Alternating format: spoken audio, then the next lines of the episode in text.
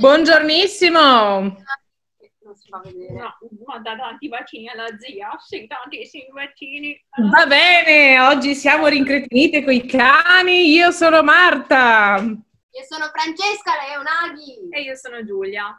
E... C'è il cane per chi sta ascoltando. Ricordiamoci sempre che è un podcast, ragazzi. Esatto. C'è un cane, c'è il nostro cane, c'è il cane di mia sorella, però è un po' anche mio, nel senso che mi riconosce come zia unica e sola. E ci mancherebbe altro. Ma qui su Non passa nada, ove luogo, ove parliamo di psicologia, cultura pop e anche di fatti nostri, eh, oggi decidiamo di prenderci del tempo importante per parlare di un aspetto che ci coinvolge tutti. Signori, siamo a giugno e sappiamo tutti che giugno è il mese di... Del Pride! Yeah! Sì, sì, siamo tutte... Allora, qui diciamo che la quota LGBT nel nostro programma è buona, o almeno io sono gay, perciò... Ma aspetta, io posso fare una polemica già così a crudo, perché mi è venuta in mente, se no dopo me la dimentico. Allora, la polemica è la seguente. A sfregio tutte e due, opinione a caldo sui loghi arcobaleno delle aziende a giugno. Via.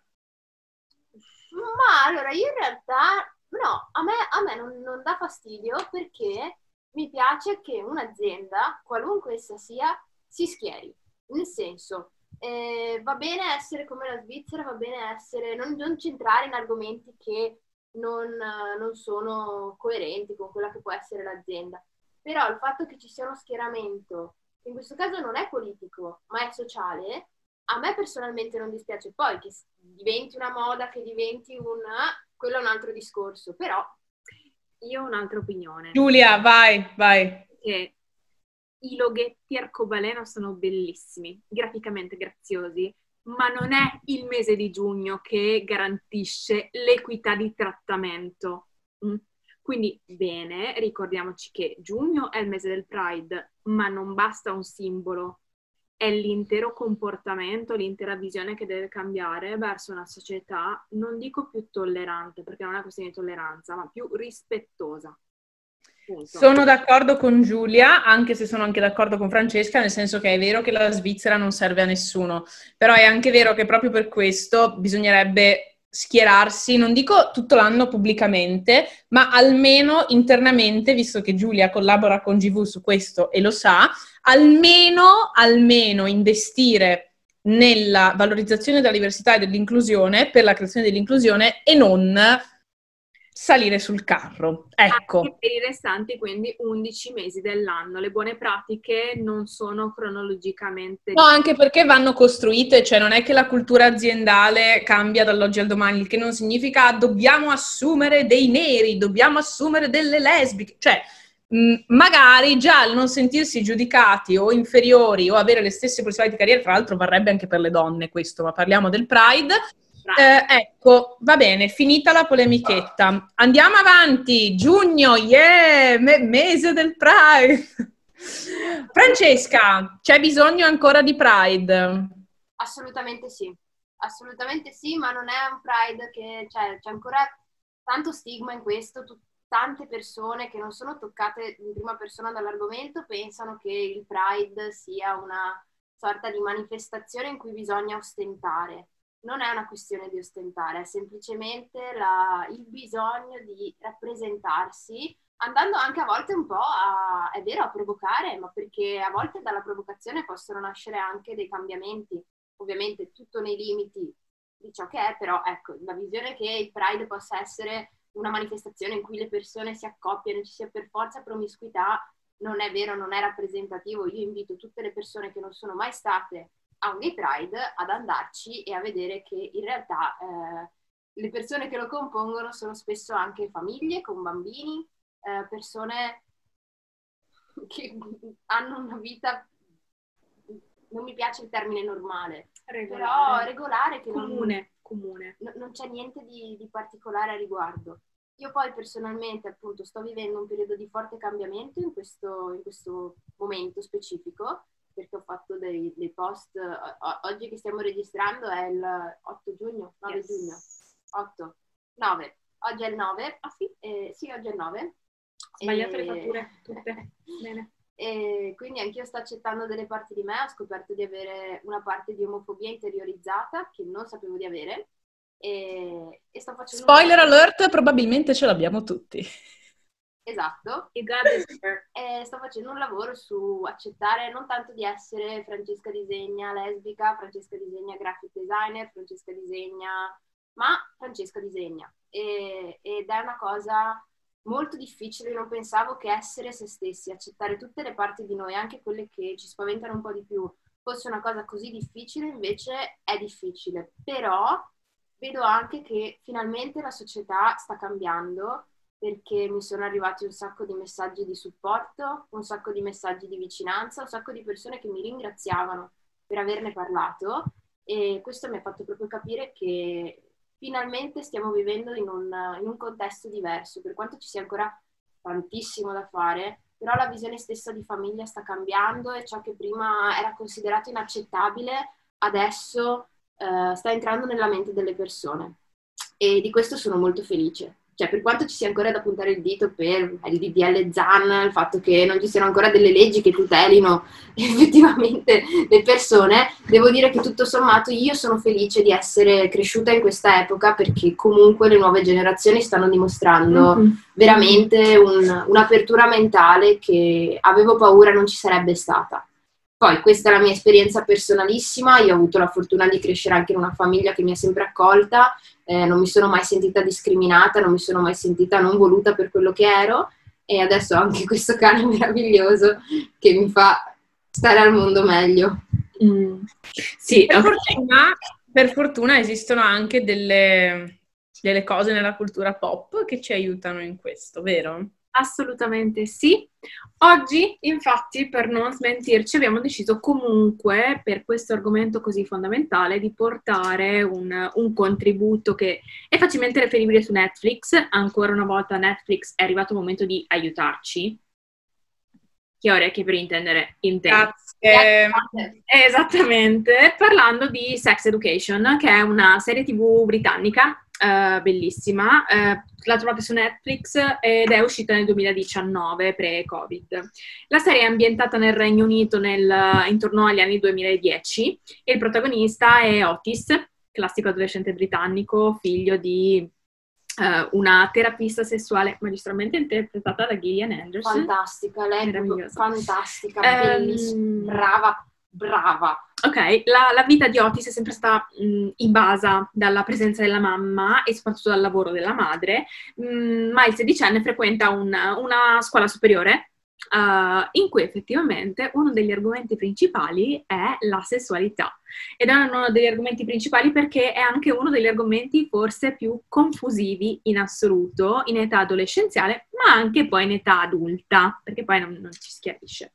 Eh, cosa accade? Otis decide di diventare il, ehm, il sessuologo della scuola in modo assolutamente ufficioso, mentre ufficialmente nella seconda stagione entrerà la madre come, come terapista.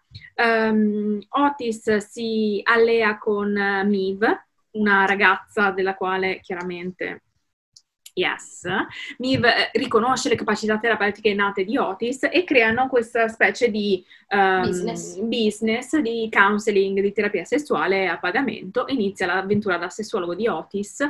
Perché l'abbiamo scelto? Perché pensiamo che sia un, un ottimo prodotto per iniziare a parlare di sessualità, ma anche perché porta in campo molte delle tematiche che sono fondamentali per poter parlare di sessualità. Cosa vuol dire? Che tutti noi pensiamo di avere le idee molto chiare, ma in realtà sto paio di... Ed Esiste- è giusto così, ed è giusto così. esistono delle grandi, grandi differenze nei vari concetti di identità sessuale, di orientamento, di sesso biologico, di orientamento del desiderio. Oggi proviamo a fare un po' di ordine in queste informazioni, quindi niente di più, niente di meno. Ehm, educhiamo sul- sulle parole per poter poi iniziare a parlare dei contenuti. Quindi parliamo di identità sessuale, che è un- una dimensione ok, individuale soggettiva del percepirsi sessuati ok?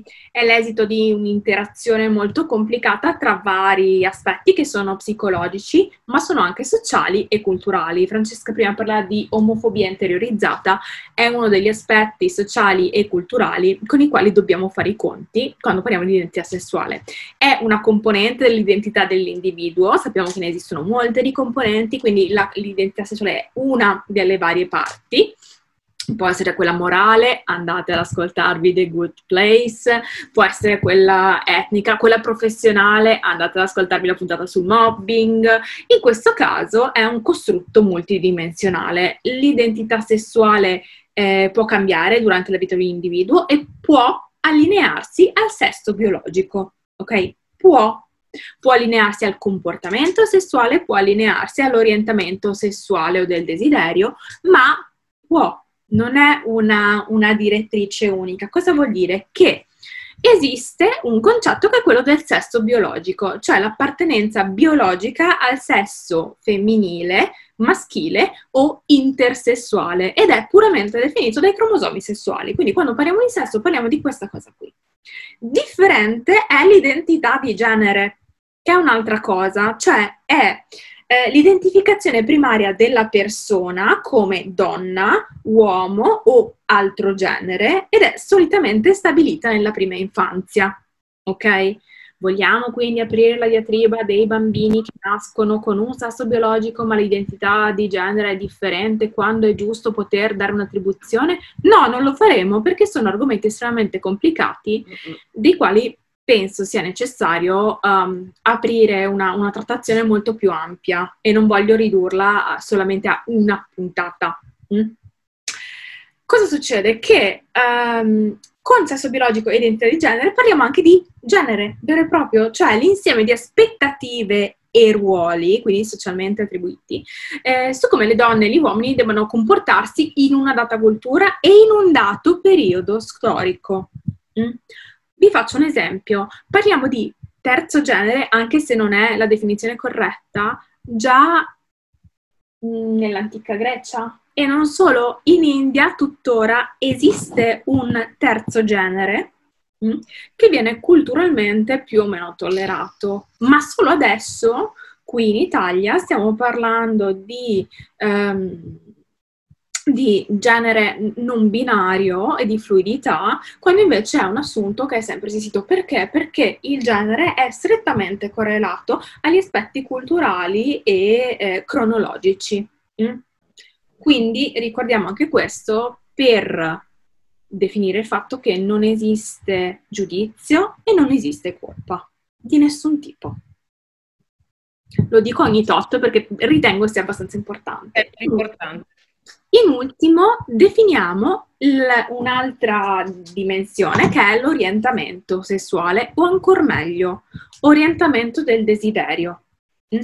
Cosa vuol dire? L'orientamento è l'attrazione emozionale, romantica e o sessuale, non è detto che ci debba essere necessariamente un'attrazione sessuale di una persona verso individui o di sesso opposto o dello stesso sesso o di entrambi. E quindi per uh, brevità, scusate sono scomparsa nel non passa nada, per brevità uh, definiamo eterosessualità come modello di attrazione, un'aglia è caduta, modello di attrazione per persone del sesso opposto, bisessualità come modello di attrazione verso maschi e femmine, quindi eh, oppure più verso un sesso o verso un genere. Uh, attenzione, l'identità bisessuale non implica necessariamente uh, un'attrazione alla pari per entrambi i sessi. Ci sono Possono delle fluttuazioni. Esatto. Mm, ok. È una scala di grigi. Esatto.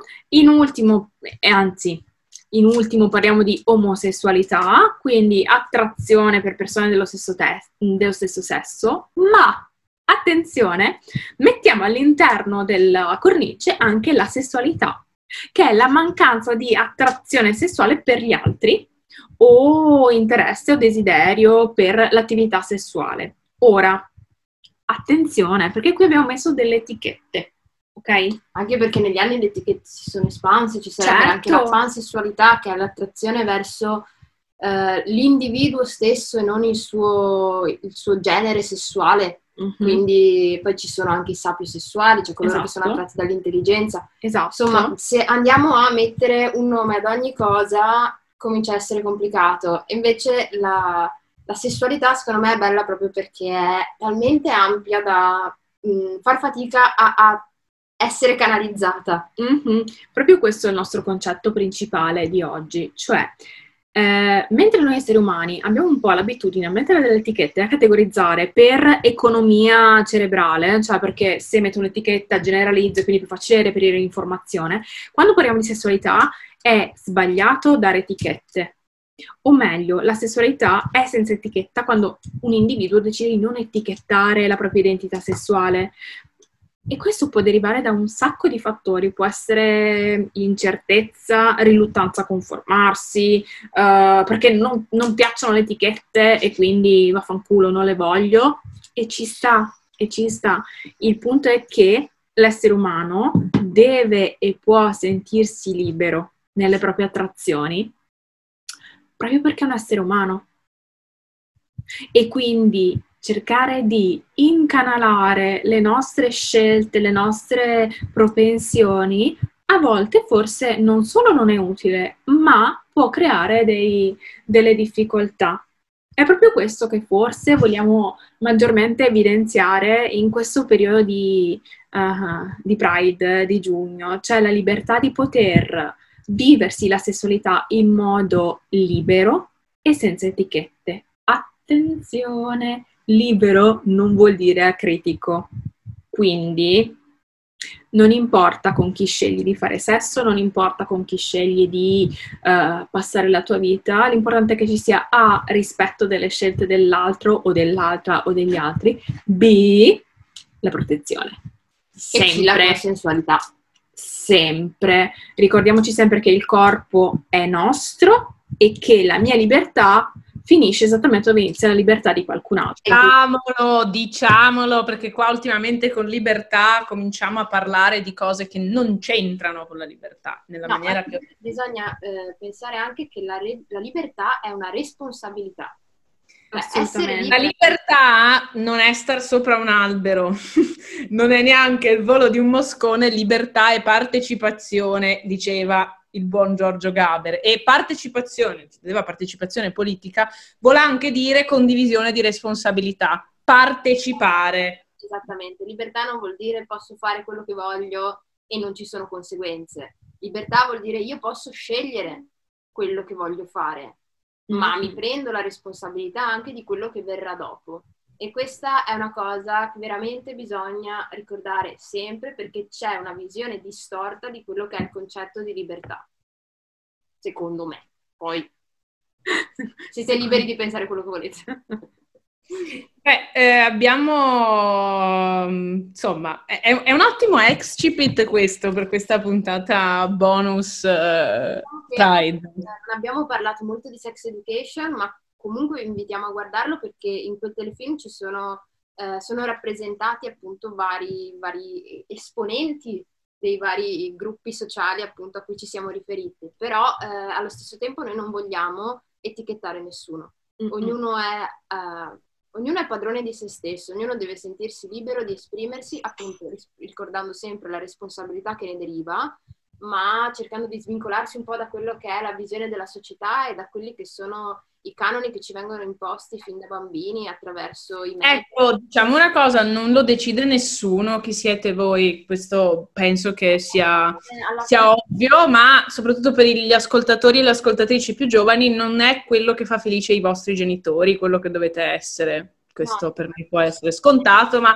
magari non per tutti. E a questo proposito vorrei linkare il pezzo del Pride riconosciuto come la- l'inno del Pride Forever and Ever per ora, che è un pezzo ovviamente di Lady Gaga, che è Born This Way e che ovvia- tutti dovreste, cioè anche quando, quando, eh, gli etero dicono ah ma quindi non c'è lo, lo straight pride. No, all'interno di Born This Way c'è anche lo straight pride, cioè, pe- c'è tutto, inclusione. Quindi vabbè, era ovvia la, la scelta della canzone di oggi, eh, però era giusto. Ma well deserved. Ricordiamo che il Pride Month, il mese del Pride, eh, cade a giugno perché? Perché celebra gli avvenimenti della notte tra il 27 e il 28 giugno del 69 eh, nel, Moti di Stonewall. eh, nel Greenwich Village a New York, quando la polizia ha fatto irruzione al um, Stonewall Inn, che era fondamentalmente un bar eh, in cui c'era un gruppo di, di gay, venivano fatte delle retate nei bar ehm, proprio per individuare eh, le persone omosessuali e i presenti accusati ingiustamente di indecenza, un po' per la prima volta, si, si ribellarono. Da quello eh, partì l'inizio dei motti di, di Stonewall. Quindi Studiate, studiate, capirete che tutte le cose che si dicono attorno a, in realtà tutte le, le cose contrarie sono un po' delle, delle cose pretestuose, un po' faziose, non è un'opinione, è che la scienza e la storia hanno parlato. Ma non mi dilungo oltre perché sennò facciamo polemica e non va bene. Non vergognatevi mai di quello che siete, mai. Cioè, nel momento in cui quello che siete può creare problemi a voi o agli altri, allora forse è il caso di vedere uno psicoterapeuta. Però, in generale, non abbiate mai vergogna di quello che siete perché tanto persone che vi bullizzeranno, che vi prenderanno in giro o che avranno un qualsiasi motivo per avercela con voi, ci saranno sempre. La perfezione purtroppo è, è inarrivabile. Ma no, per fortuna direi, perché sennò che mondo noiosissimo sarebbe. No, eh, contate che poi alla fine gli unici con cui dovete fare i conti siete voi stessi. La persona con cui andate a letto ogni giorno siete voi, non, non è qualcun altro. E, e quindi il vostro diritto di stare al mondo è equiparabile a quello di chiunque perché nessuno di noi sceglie di arrivare in questo mondo, è una cosa che ci viene data, ma no- non la scegliamo, però possiamo scegliere come ci stiamo al mondo. e possiamo scegliere di, di essere belle persone. Di essere chi siamo, cheat Guglielmo Federico, anzi Federico Guglielmo Nietzsche. Eh sì, Wille, Friedrich Wilhelm si chiamava, mi pare. Va bene. No. Signori, anche per oggi noi non passa nada vi salutiamo e vi aspettiamo tra due settimane, sempre qui su No passa nada podcast. Con orgoglio. Ciao. Ciao. Ciao.